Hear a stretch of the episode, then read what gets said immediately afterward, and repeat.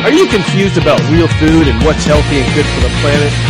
Do you need the facts about local, organic, and sustainable food? Well, get ready to change the way you eat. Get ready for The Appropriate Omnivore with Aaron Zober right here on Green Earth Radio. Hello, and welcome to another episode of The Appropriate Omnivore on Green Earth Radio. Today, we start off our countdown to the Weston A. Price Foundation's annual Wise Traditions Conference in November, with the first in our series of interviews with speakers for the upcoming conference. With eight weeks to go until the Wise Traditions Conference, we'll be talking to Mark McAfee of Organic Pastures. Plus, our desserts will tell you how to live appropriately in the upcoming week. But first, let's go to our appetizers and find out what happened the past week in the world of real food. A couple weeks ago, a study at Stanford University made big news when it said that organics aren't any healthier than conventionally grown foods. It turns out that one of the co authors of the study, Dr. Ingram Olkin, has a long history being involved in anti science propaganda for the tobacco industry. It's also been discovered that Stanford has deep financial ties to Cargill, which supports genetically modified foods and is behind the Proposition 37 GMO labeling campaign. Organics being healthier than conventional food is common sense, and we can now move on from this bogus study, as well as remember the importance of GMO labeling by voting yes on Prop 37 in November. Next, in Houston, raw milk farmer Wayback When Dairy has been told by the Dairy Farmers of America that they have to market 100% of their milk production through the DFA unless the milk is sold directly to consumers. DFA is a cooperative that's aligned with Big Dairy. It's clearly an example of Big Dairy having control over small farms and limiting their freedom. The DFA can also set prices to anything they want, and it looks like. Sorry. And it looks like they'll be sadly turning way back when dairy into highly processed nutrient damaged milk and other dairy products. In other news, the Center for Disease Control has issued a recall on imported ricotta cheese as 14 people in 11 states and DC have been affiliated by listeria linked to the cheese, including three fit fatalities. Conventional dairy is alleged to be safer, but this clearly demonstrates the great danger in highly processed dairy. Also, after the recall of mangoes from Mexico last week, the FDA is now allowing for imported mangoes to be detained without inspecting them first. While I personally wouldn't buy imported mangoes, as all produce that comes into the States is irradiated, I still oppose the FDA being able to seize produce without examining it first, further limiting farmers' freedom. And finally, in South Dakota, meat processor Beef Products Inc. is trying to sue ABC News for calling their meat pink slime and saying they were misleading consumers to believe their meat is unhealthy and unsafe. Defamation and food law experts say the case will be tough for beef products to win. The health crisis we're seeing in the U.S. with factory farm meat proves that pink slime is neither healthy nor safe. I commend ABC News for bringing it into the mainstream media just how bad meat from feedlots is. And now for our main course, which today is raw milk. Raw milk has been vilified for the past century, but most people don't know the reason why it's been demonized or the health benefits that it offers. Dairy started pasteurizing their milk as the industry switched from farms to processing plants in the city. The dairies in the cities had unsanitary conditions and were feeding the cows that they shouldn't be eating. Pasteurization reduced people's chances of being harmed by this unhealthy milk, but it also killed the healthy bacteria found in raw milk. Today, milk in general is viewed, is viewed as unhealthy by many groups. It's been linked to everything from asthma, acne, cancer, heart disease, and lactose intolerance. But what they don't tell you is that only pasteurized milk is linked to all of these. Raw milk actually helps cure people of all these illnesses and many other ailments as well. Studies show that 90% of people aren't lactose intolerant, but pasteurization intolerant meaning the vast majority of people with so called lactose intolerance can consume raw milk. Milk is also pasteurized to give dairy products a longer shelf life at supermarkets. Milk products aren't pasteurized for the benefit of the consumers. They're pasteurized so these industrialized dairies don't have to keep up with the most sanitary conditions, humane ways of raising the cows, and they can profit by selling the most milk. Here to talk with me about raw milk is Mark McAfee, owner of Organic Pastures, a great model not only for dairy farms, but for all how all farms in general should operate. Mark, it's wonderful to have you on the show. This is the first of our speakers for the Weston. Price's Wise Traditions Conference in November, and I mean, you're like the perfect person to start it off with. Well, thanks for having me on here, and it's a pleasure. And I've learned a lot just listening to your intro there. Got a lot of thoughts uh, about what you said. Absolutely. I mean, you're. Um, I think you certainly do a lot of um, different Weston A. Price and real food things. I mean, because you've done some down here in L.A., the Real Food Symposium, and you did the Fermentation Fest in Santa Barbara, and I mean, it's, it's wonderful how you're able to to you know to let everyone know about the benefits of fresh raw milk, and also not just that you educate people about it, but also that you have just such a wonderful farm model with your raw milk and grass fed beef, pastured eggs, raw almonds. I mean, it's just it's yeah. one of the most amazing companies, Organic Pastures. Well, it's it's amazing because of our consumers and our our relationships with our consumers. You know, we don't have a marketing program on Organic Pastures. We have an education program. We learned a long time ago that you don't sell raw milk; you teach raw milk um, it's an educational curve. People have to get over the fact that we need good bacteria in and on our bodies for our immune systems to, to function properly.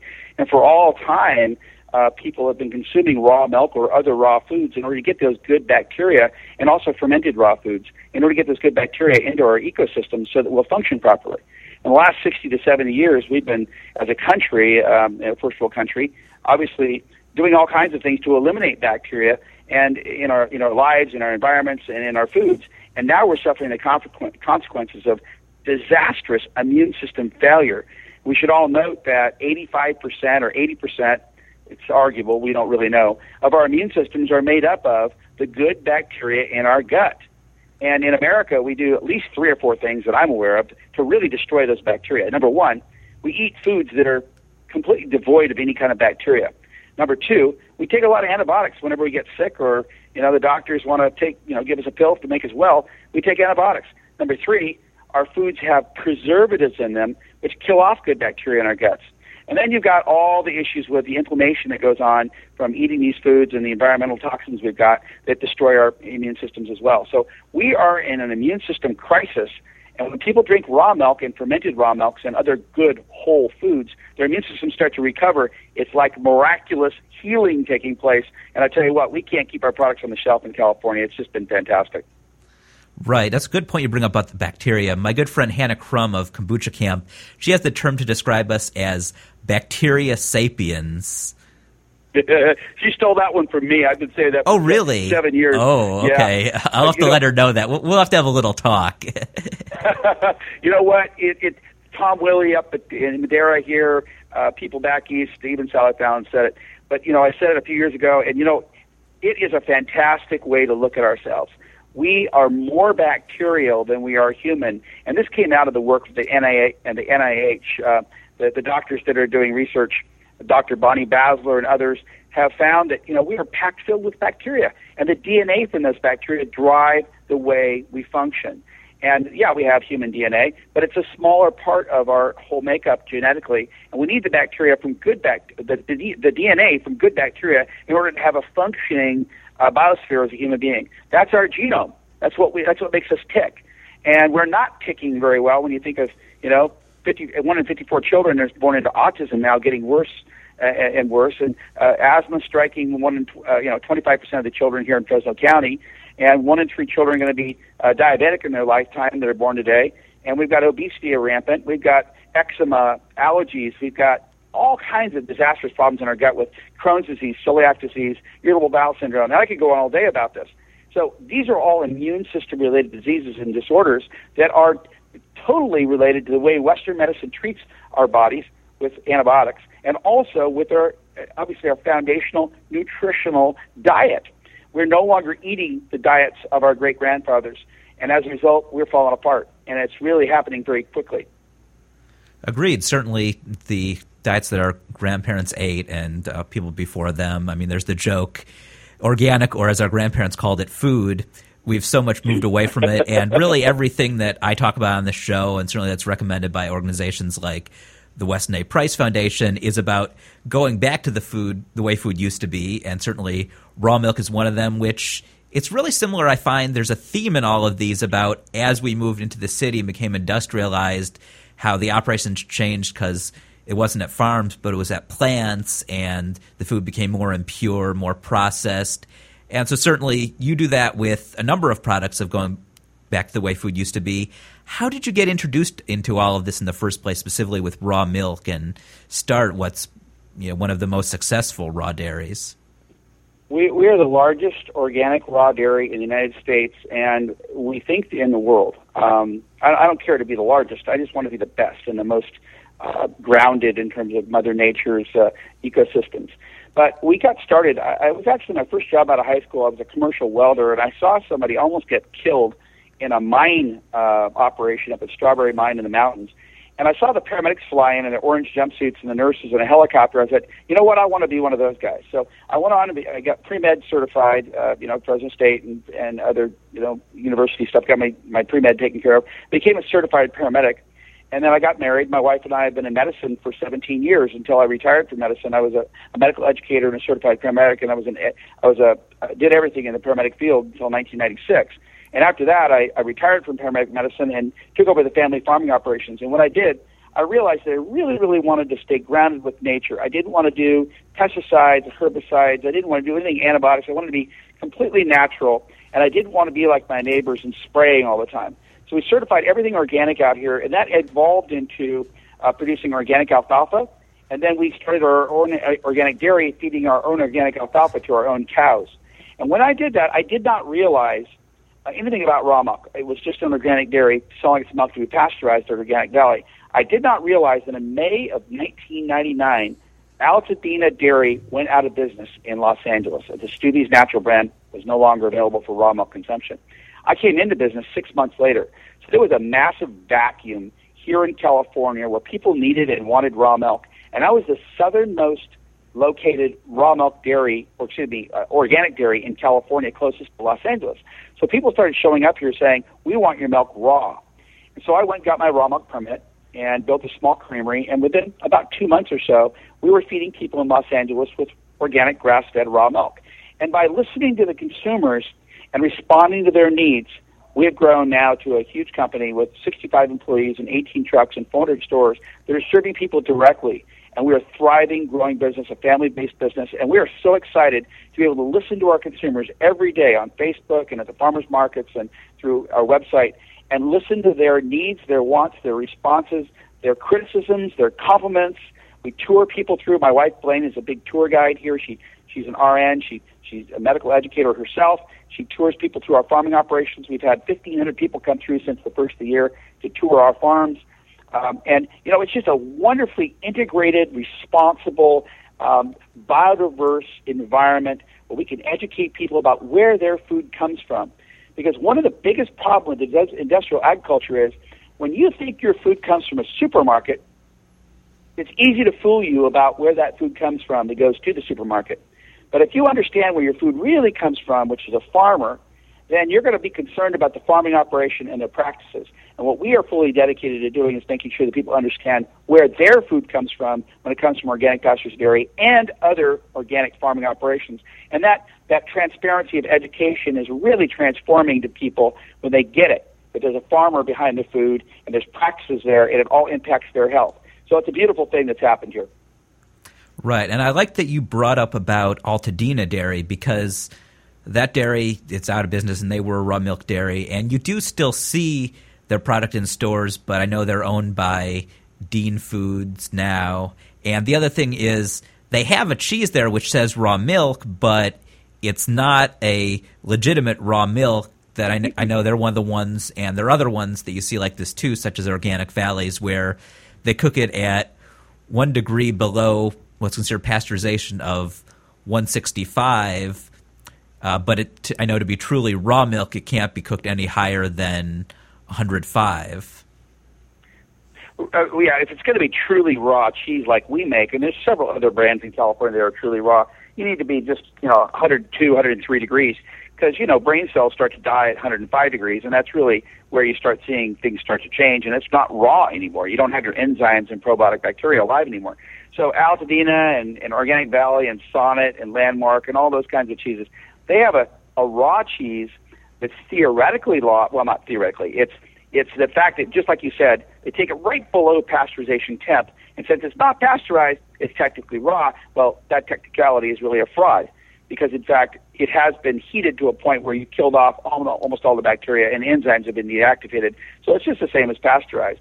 Uh, but just a couple degrees below pasteurized, and you fooled the marketplace uh, by mislabeling the product, and it's really quite tragic. So for cheese, it's heated a little. Now, how about for just the milk itself, like the whole milk? Is that heated at all, or is that truly raw?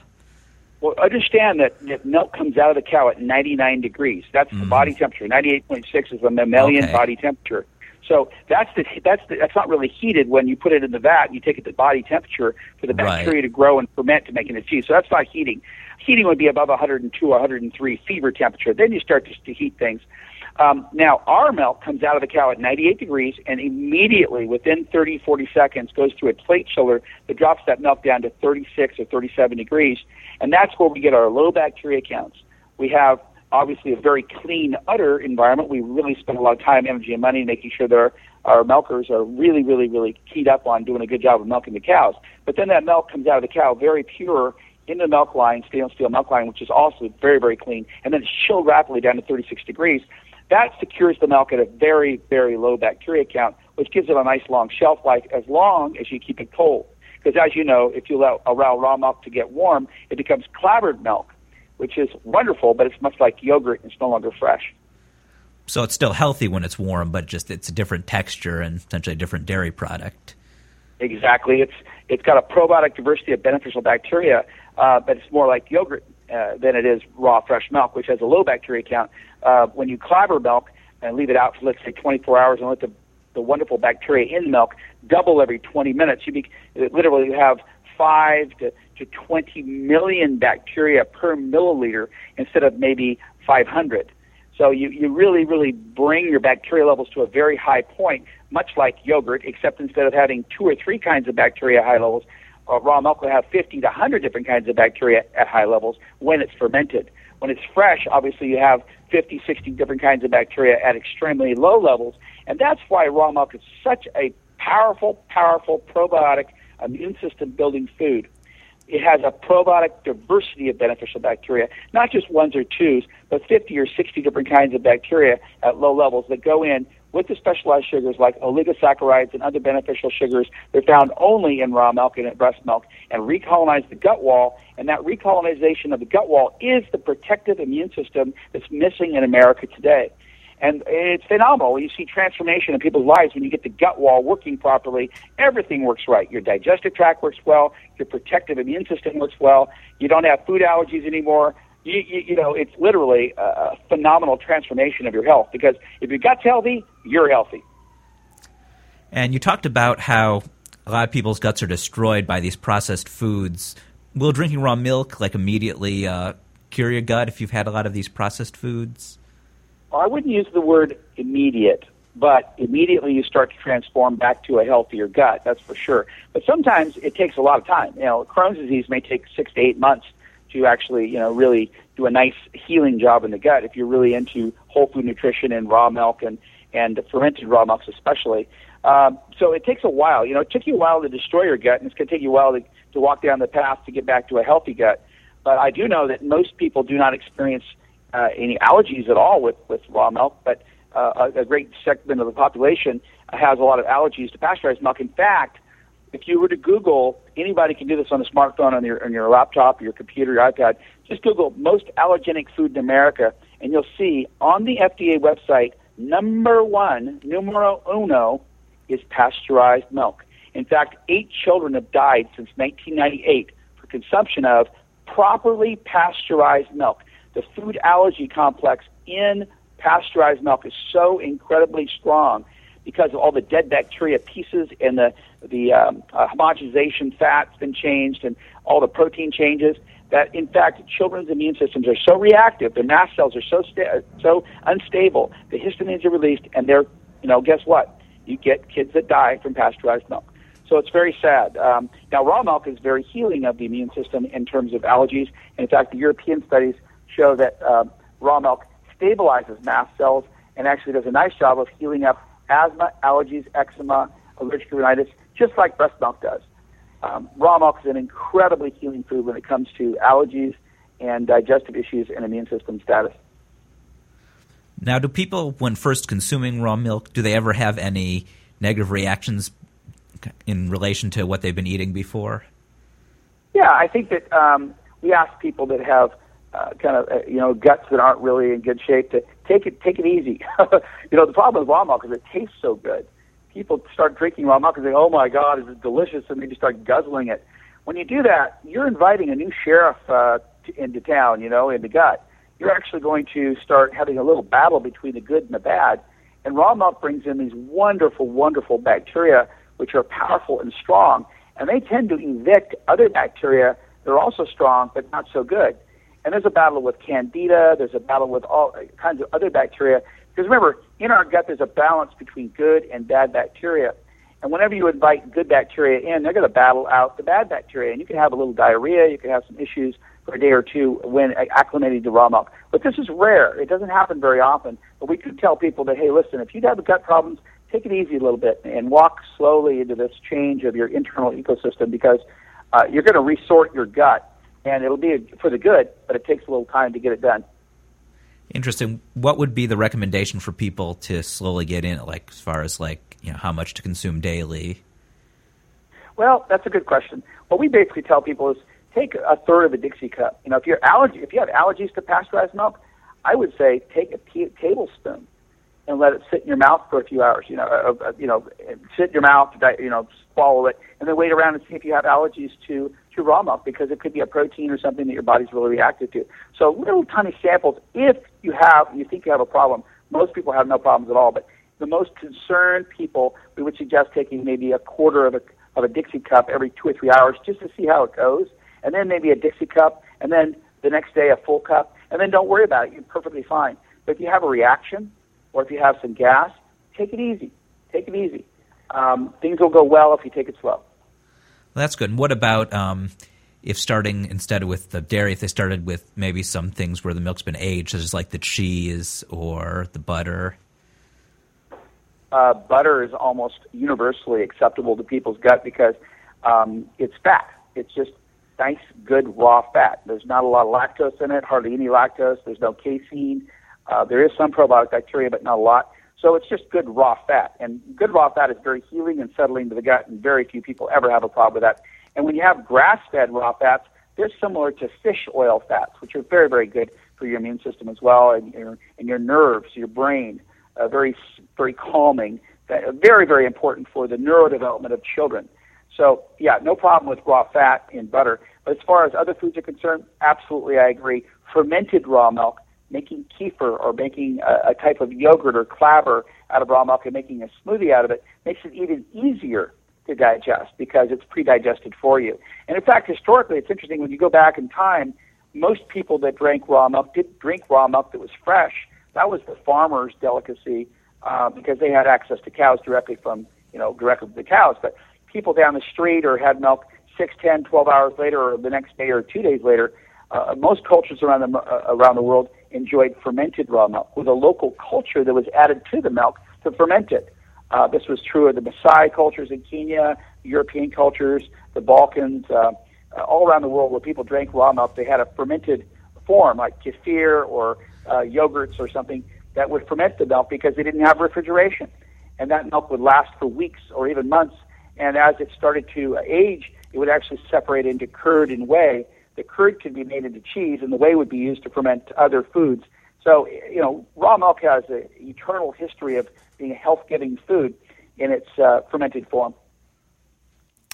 Mm-hmm. And in addition to butter, um, I like what you said about that. Butter certainly is something which is very misunderstood. That we've been told that butter is bad, and we've had these awful fake butter substitutes, which are really unhealthy. But butter, I mean, it's high in vitamin K, and we can actually get more of the nutrients by putting butter on vegetables.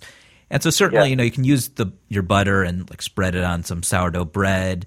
but a lot of people do also like to use butter for cooking. And I know when you cook, certainly it will lose the rawness of it, especially when it's cooked at high temperatures. But would you still say that it's better to cook with raw milk butter than regular butter?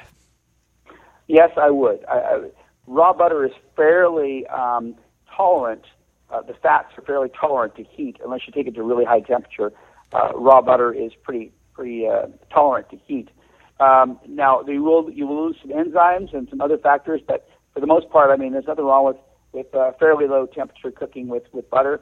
Um, one of my favorite T-shirt sayings is "Butter was framed," you know, uh, and it's really true because grass-fed raw butter is just like a fish oil fat. It's phenomenal for your cholesterol, for inflammation in your body. And in fact, people that start to eat raw butter from grass-fed cows see a, a dramatic drop in their CRP, their C-reactive protein levels, which is an internal, it's a blood indicator, it's a blood marker, uh, indicator of inflammation in your body. The lower your CRP, the lower your incidence of having misbehaving cholesterols uh, with plaquing and so on and so forth. So, you know, we all want to have good fish oils, the high omega 3s, low 6s, and the same kind of oils come from grass fed sources of fat, uh, whether it be in beef or whether it be in uh, milk. And so, uh, you know, getting back to those grass fed sources of fat are incredibly important in terms of heart health and also our, our, our neural fibrils, our Schwann cells, and our, our brain development for children as well as older people that want to keep their sanity.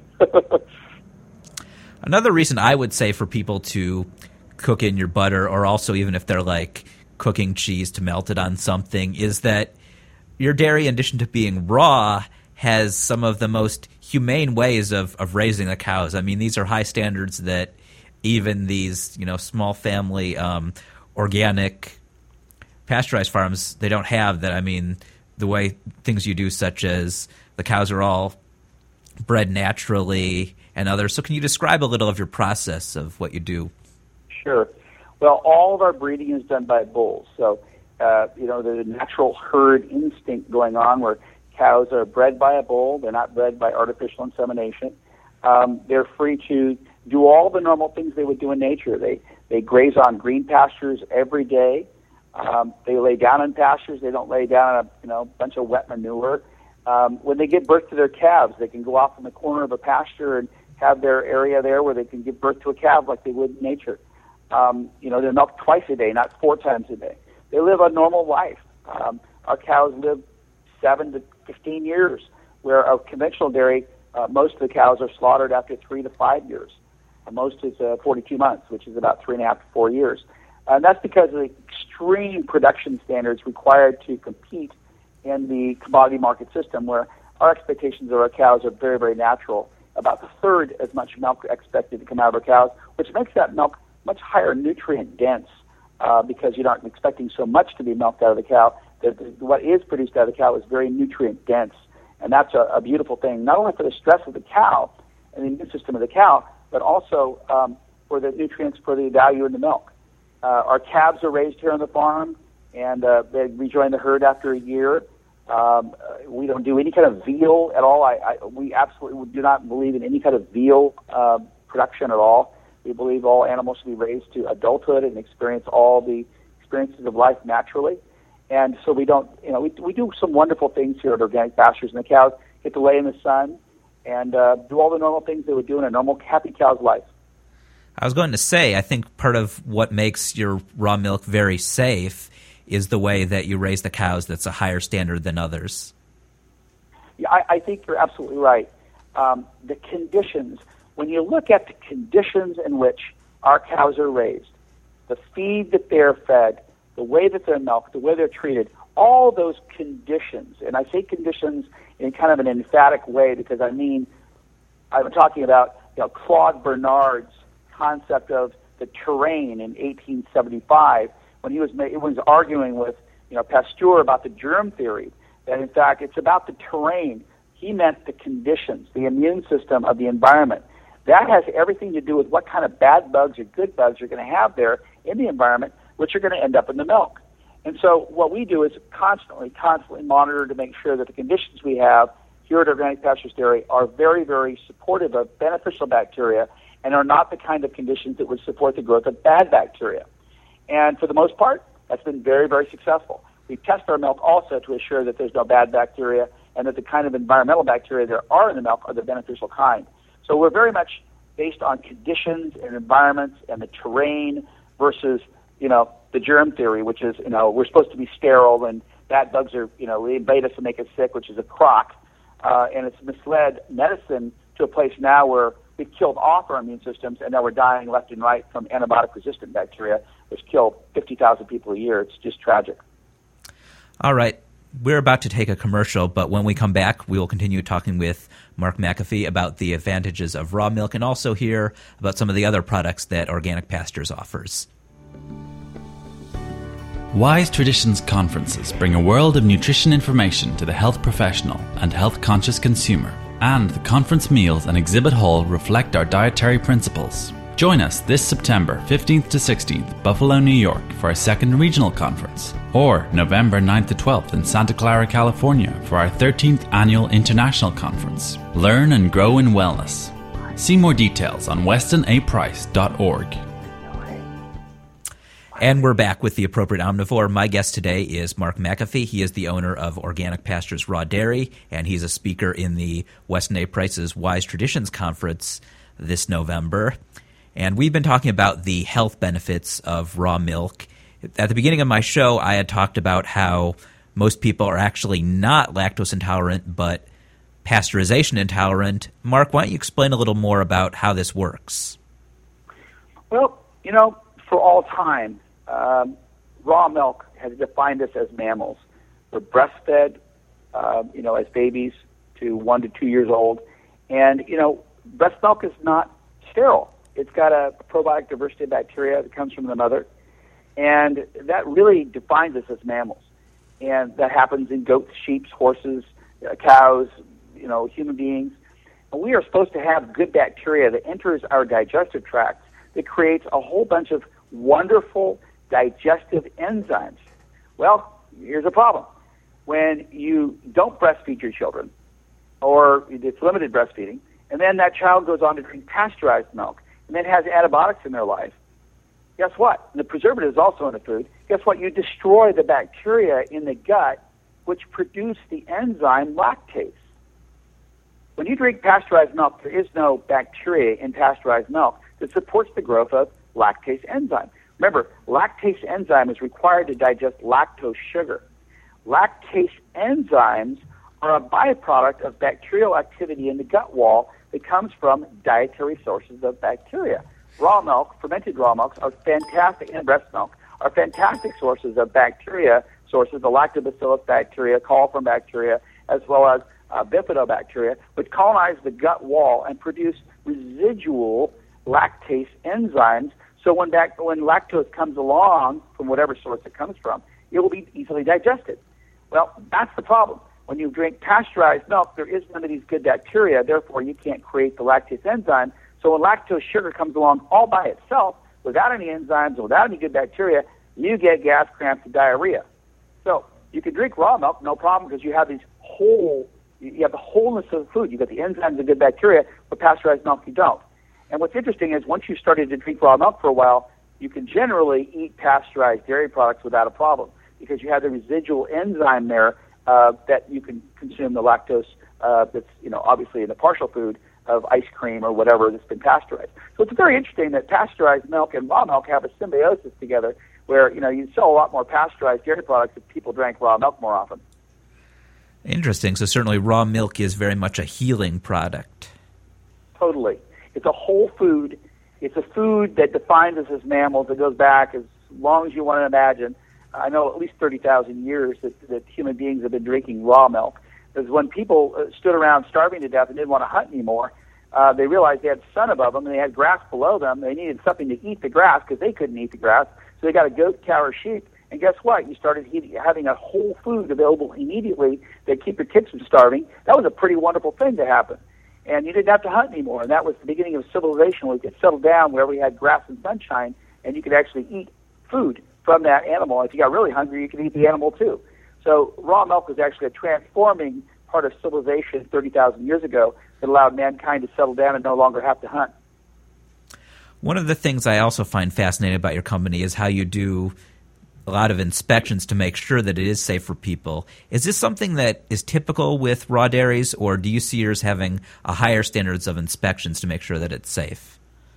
Well, there's there's two levels of inspection. The state of California has their their level of inspection, which is pretty darn intense. Uh, in fact, uh, two weeks ago they they announced that there's another kind of inspection they're going to be doing that they've never done before, and that is they're going to be inspecting our bulk tank, which is right at the milking of the cows, and they're also going to inspect the finished product of the, the you know the finished products.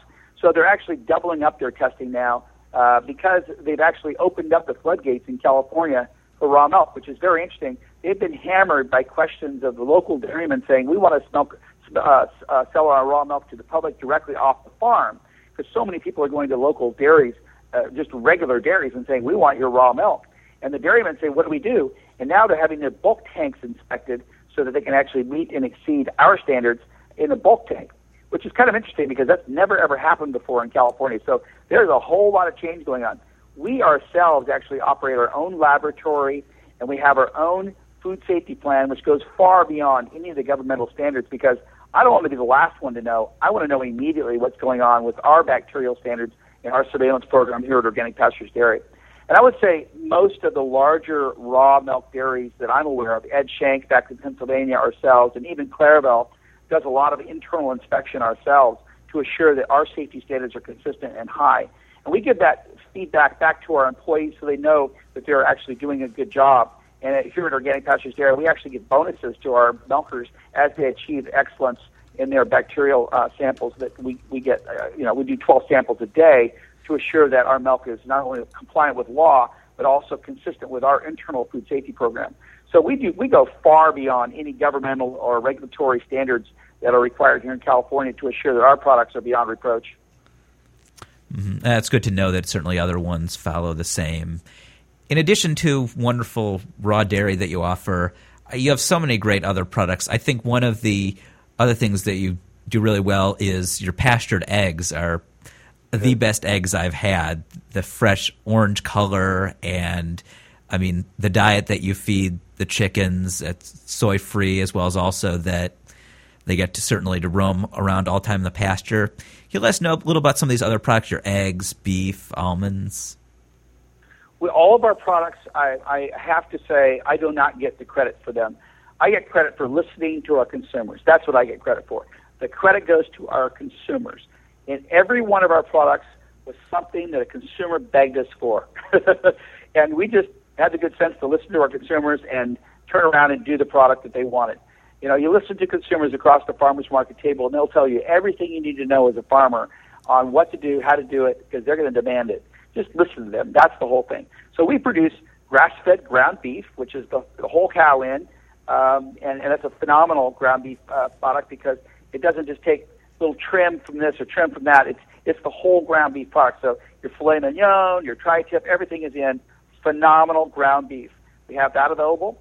We also have our wonderful eggs which are obviously grass fed, pastured, certified organic, and chickens actually eat fermented raw milk. We uh, all of our um, uh, cheese byproducts we have here, and any milk that may come back to the store, we have a few cases of that every week. We'll feed that to the chickens, and they just gobble that up. And when the chickens eat raw fermented milk, uh, that really, really makes for a strong um, shell. You'll notice that our shells are very strong, and that means that there's plenty of calcium available to the uh, the chicken when they're actually uh, producing the egg. And their yolks are like Caltrans orange vest orange. You know, they're just really, really, really, really orange, and that's telling us that they have wonderful, wonderful high levels of vitamins that you're not seeing in the regular um, uh, eggs that you'll see out there, organic or otherwise. That that being on grass really, really, really increases the riboflavins and, and the wonderful vitamins that you just don't see in other foods. And these are the foods of our ancestors because that's how chickens used to be, running around in pastures. That's not the way it is anymore. And even organic chickens don't run around in pastures, but ours do. And that's a phenomenal food. We also have truly raw organic almonds, which have never been heated, irradiated, or gassed. Um, and we sell those in our farmers markets all the time. And uh, the normal almonds you find in California stores or any store is they've been pasteurized. There's a new rule three or four years ago that mandated that all almonds be pasteurized, and we get around that rule by saying uh, go, there's a loophole that allows us to sell up to 100 pounds per person per day from our on-farm store or farmers market. So We, we sell about 35,000 pounds a year from our own farm uh, almonds, and all of it is shelled, nothing else. We're coming out with, uh, we obviously have cream, raw cream. We have our skim milk, and we have our whole raw milk. And we also have butter, cultured butter and regular butter, both. The, the cultured butter has had Flora danica bacteria cultures added into the raw cream, allowed to sit for 24 hours. Then we churn that, which makes a wonderful, wonderful, very flavorful, uh, buttery tasting cultured raw butter. And we also have kefir. Our kefir had to be reformulated this last year. Uh, we used to make it uh, from some raw colostrum product, and uh, they no longer allow us to do that. We didn't have any food safety problems with it. It was just a FDA whim one day that they decided that we're getting too excited with our colostrum, and they denied us any access to the dietary supplement regulations, and they reclassified it as a dairy product. And we all know that you know dietary supplements and dairy products are completely different. And as a grade A dairy product, there is no standard of identity for uh, colostrum, so it was immediately uh, made illegal to sell to humans. So what we do now is we have uh, our kefir, which is uh, formulated a little differently from our raw milk, and it has the addition of 22 different kinds of beneficial bacteria uh, into it and fermented for 48 hours. And that is a wonderful, wonderful probiotic raw milk kefir, which you'll start seeing in the stores here in another three to four weeks. We've actually ordered the labels, and they're coming out. You'll see them probably by November 1st. You'll probably see our kefir. But it's been approved by the state, and it's good to go. So we're very excited about that as a new introduction of that product. I certainly look I forward to seeing. about that. all we. I think that's about everything we've got right now. I certainly look forward to seeing the uh, the, the new kefir because um, in the meantime you were selling the kefir grains at the farmers market, which then you can make in. And so I did that by following the recipe on your website, and it certainly has a whole list of great recipes for different things you can make with raw milk. I also like that you brought up about the chickens for the eggs um, eating raw milk because we constantly hear that argument that other than baby calves, we're the only animal that consumes milk, but that's not true. Um, as obviously as demonstrated with your chickens, that uh, chickens can handle raw milk, and also if you look at the partner of Weston A. Price, he had a partner Francis Pottenger, who did experiments showing how cats benefited from raw milk. So it's I would say it's a thing that we are the only animal that consumes pasteurized milk, but raw milk is great for many other animals. Well, mammals are defined by the fact that we all drink raw milk. Uh, when you're a mammal, that means you nurse as a young you nurse, and and you know uh, the udder, the breast of a mammal has evolved literally over tens of thousands of millions of years. However, one you know, if you believe in evolution or Darwin, whatever, it's it's an incredible uh, food that has literally been perfected by nature to assure the highest level of protection for a newborn baby. It is the only food that a baby needs to have to survive. It is a perfect food. It is the only food on planet Earth that was designed to be a whole food intentionally. Fruits aren't intended to be a food. They're obviously offspring of a tree. Um, you know, meat isn't really a food. All those things are considered food, obviously. We eat them. But whole food, the only thing you have to drink to, to eat a whole food is raw milk. That's a very exceptional thing in Mother Nature's kingdom. So, you know, it's interesting that prior to the concept of a store, uh, you take away a store, and you're going to starve in two days if you don't have a means to be able to convert sunshine and the grass that's created by sunshine and rain into food. Because if you don't have a garden, where are you going to get food from? You have to wait. And gardens, uh, you know, they don't last over the wintertime, so you have to preserve your food for the wintertime. So raw milk and its whey proteins are able to ferment foods into the wintertime.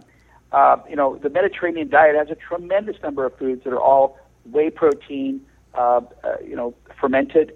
Uh, you know, all these wonderful pickles and uh, vegetables are whey protein fermented. And then the cheeses, they're obviously the, the wonderful expression of raw milk. They're raw milk cheeses. Um, and then raw milk itself and fermented raw milk are powerful, powerful foods. And there wasn't, a, you know, a Conestoga wagon that didn't come across the United States in the 1830s and 40s and 50s. They didn't have two or three or four cows behind it, where you know there was a calf suckling on it, and they could get milk that night because the cows could eat the pastures wherever the pastures were, where these settlers came across the United States. In, in Jamestown in 1636, all the Americans were dying until the arrival of the first hundred cows. Uh, we have needed to have a, con- a way to convert sunshine and grass into foods, especially in the wintertime, uh, to, to keep them starving. And, you know, the American Indians didn't drink raw milk, but you know what? The first thing they ate out of the udder of a, of a killed buffalo was the curd they found in the udder of a killed buffalo. The Eskimos didn't drink raw milk, but they ate raw fish, which has all the things found in raw milk, especially fermented raw milks and fermented fish. fish. So, you know, in Dr. Weston Price's work around the world, he looked at every culture around the world, and those that did not drink raw milk ate all the things in their diet that was contained in raw milk good fats, lots of enzymes, lots of beneficial good bacteria, and mineral availability. And those are the things not in the American diet. So raw milk is convenient glass of delicious milk, uh, allows us to have all the things found in primitive diets, the raw fats, the raw proteins, the raw enzymes, the good beneficial bacteria, um, you know, and the mineral availability. That was in every diet around the world in primitive, in primitive cultures, which are not in the American diet because everything we have is so highly processed. So it's a wonderful way to get all those things we're missing in our diet. Just drink your glass of raw milk. And speaking of Dr. Weston Price, there's the Weston A. Price Foundation, which is based on all of his findings and, and following what he discovered traveling around the world. And I'm sure that certainly a lot of these suggestions you've gotten for products to sell were from Weston. Price members. And in addition, you have actually two presentations coming up at the Wise Traditions Conference in Santa Clara in November. Can you give us a little preview as to what you'll be speaking about then? Well, Sally Fallon, my dear friend and a wonderful, courageous leader, she's asked me to speak on two issues, or two things. She's asked me to speak about the Raw Milk Institute and how we're, we're starting to list farmers that are wanting to have their practices shown on the internet as to how they produce raw milk safely. And the rawmilkinstitute.org is a wonderful nonprofit 501c3 um, operation, organization, which was formed last year, and it just po- just posted its first farmer, uh, Charlotte Smith, out of Oregon, uh, and her food safety plan and her bacteria counts for all the world to see. And uh, you know, Sally Fallon's going to have her dairy on that operation uh, on the Raw Milk Institute website here uh, next year, and Ed Shank, myself, and and uh, there's a bunch of people that are going to that are going to step up to have their their bacteria counts and their uh, their uh, uh, you know food safety plans put on a website for all the world to see and set a track record for food safety for raw milk. So one of my speeches is about the Raw Milk Institute and the work it's done in the last year. My other speech is about how organic pastures dairy came to being. Uh, Sally's asked me to speak about how organic pastures dairy uh, gra- founded itself and how it found to uh, how, how it found its way to where we are today as a thriving family-based fourth generation organic farming operation and how we, we follow our North Star to where we are today. So I'm going to talk about the genesis of how we began and how we have, have come to where we are today and have been successful. So those are the two speeches I'm making. Um, I'm going to be inviting Charlotte Smith to actually speak with me at the Raw Institute uh, speech because I think she has a lot of things to say about about Raw Institute and her food safety program and her customers as a raw producer in Oregon. She has a tremendous story to talk about her children having terrible, terrible eczema and asthma and how she uh, used to buy raw milk from our dairy and have it FedExed overnight shipped to her dairy five years ago, or her farm, uh, her home in Oregon. And then when we were shut down and not able to ship interstate anymore, she had to get her own cow, and how it's been just transformational in her children's lives, and how she's been able to transform the, the uh, immune systems of lots of her neighbors and friends and those that purchase raw milk from her. So it's going to be a very exciting time to hear these stories because it brings it back down to the customer and our children and the next generation health which is foundational to you know a very emotional, deep place in all of us if we care about our kids. Absolutely, and now. Certainly, with all this talk about your different products that you offer, I'm sure our listeners are wondering where they can find organic pastures. So, what are some of the different places, farmers markets and supermarkets in the Southern California area where people can get it? Great question, Andrew. Uh, Aaron, I'm sorry. No problem. Um, we're in we're in about 20 farmers markets in the LA, um, Orange County area. Um, we're not the only ones that carry raw milk at the farmers markets. There's Day Day's uh, uh, Fine Meats, uh, uh, grass-fed beef that uh, actually sells uh, raw milk um, at their booth as well. If you go to our website at organicpastures.com, organicpastures.com has a zip code locator. You put your zip code in on the right top corner of the home site, uh, the homepage. It'll tell you the farmers market or store or buyers club closest to your home. and it's a wonderful locator to find out where raw milk is located to you. There's about 400 stores throughout the state of California, from Mount Shasta all the way down to the Mexican border, all the way to Palm Springs, Tahoe, Sacramento, San Francisco, uh, up on the north uh, coast, uh, all throughout LA, uh, Ventura, uh, all over the place, where you can find raw milk. Um, in the LA area, we have Lassen, Sprouts, Clark's, uh, we have uh, Erewhon, Co-opportunity, uh, Lazy Acres. There's just a lot of stores uh, that have our raw milk, and it's it's really one of the big magnet products that mom and pops love to have in their stores because uh, it brings people in to buy other foods. So it's it, every week we have two or three stores that want to get on our routes, and we simply just don't have any uh, spaces on our trucks. We have 18 trucks and and uh, 65 employees working very hard to produce our raw milk and also get it delivered to the stores. And a huge logistics uh, challenge to make sure that it's delivered 36 to 48 hours after it's produced, and it's tested and it's cold and it's delicious. And I tell you, it's a thriving company. We're very excited to have a, a wonderful team that, that does this work to get the milk to people throughout the state of California, and it's it's it's a phenomenal phenomenal challenge.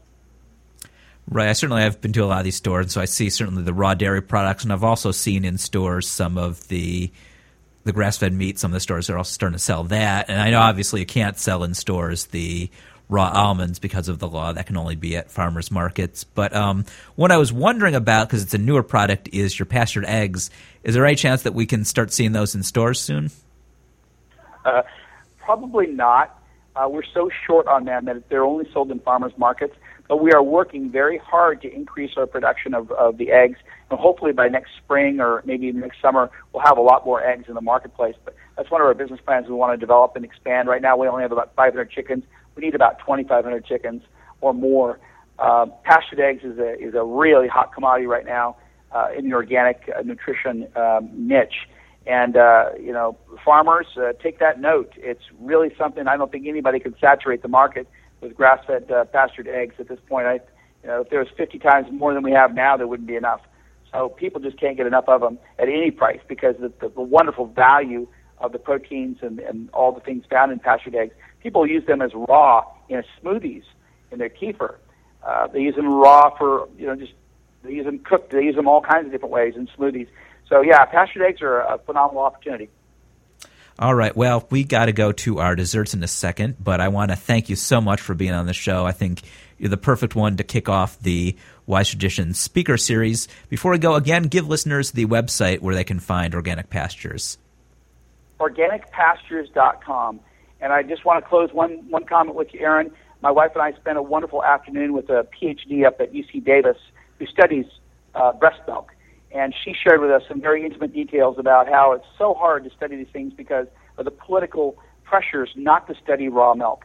And I, we've got great friends inside of the best institutions studying this stuff. It's just a matter of time between now and the science actually showing the truth behind all the anecdotal experiences we're having now and get the actual science to come out and promote and support us because the frustrations are incredible.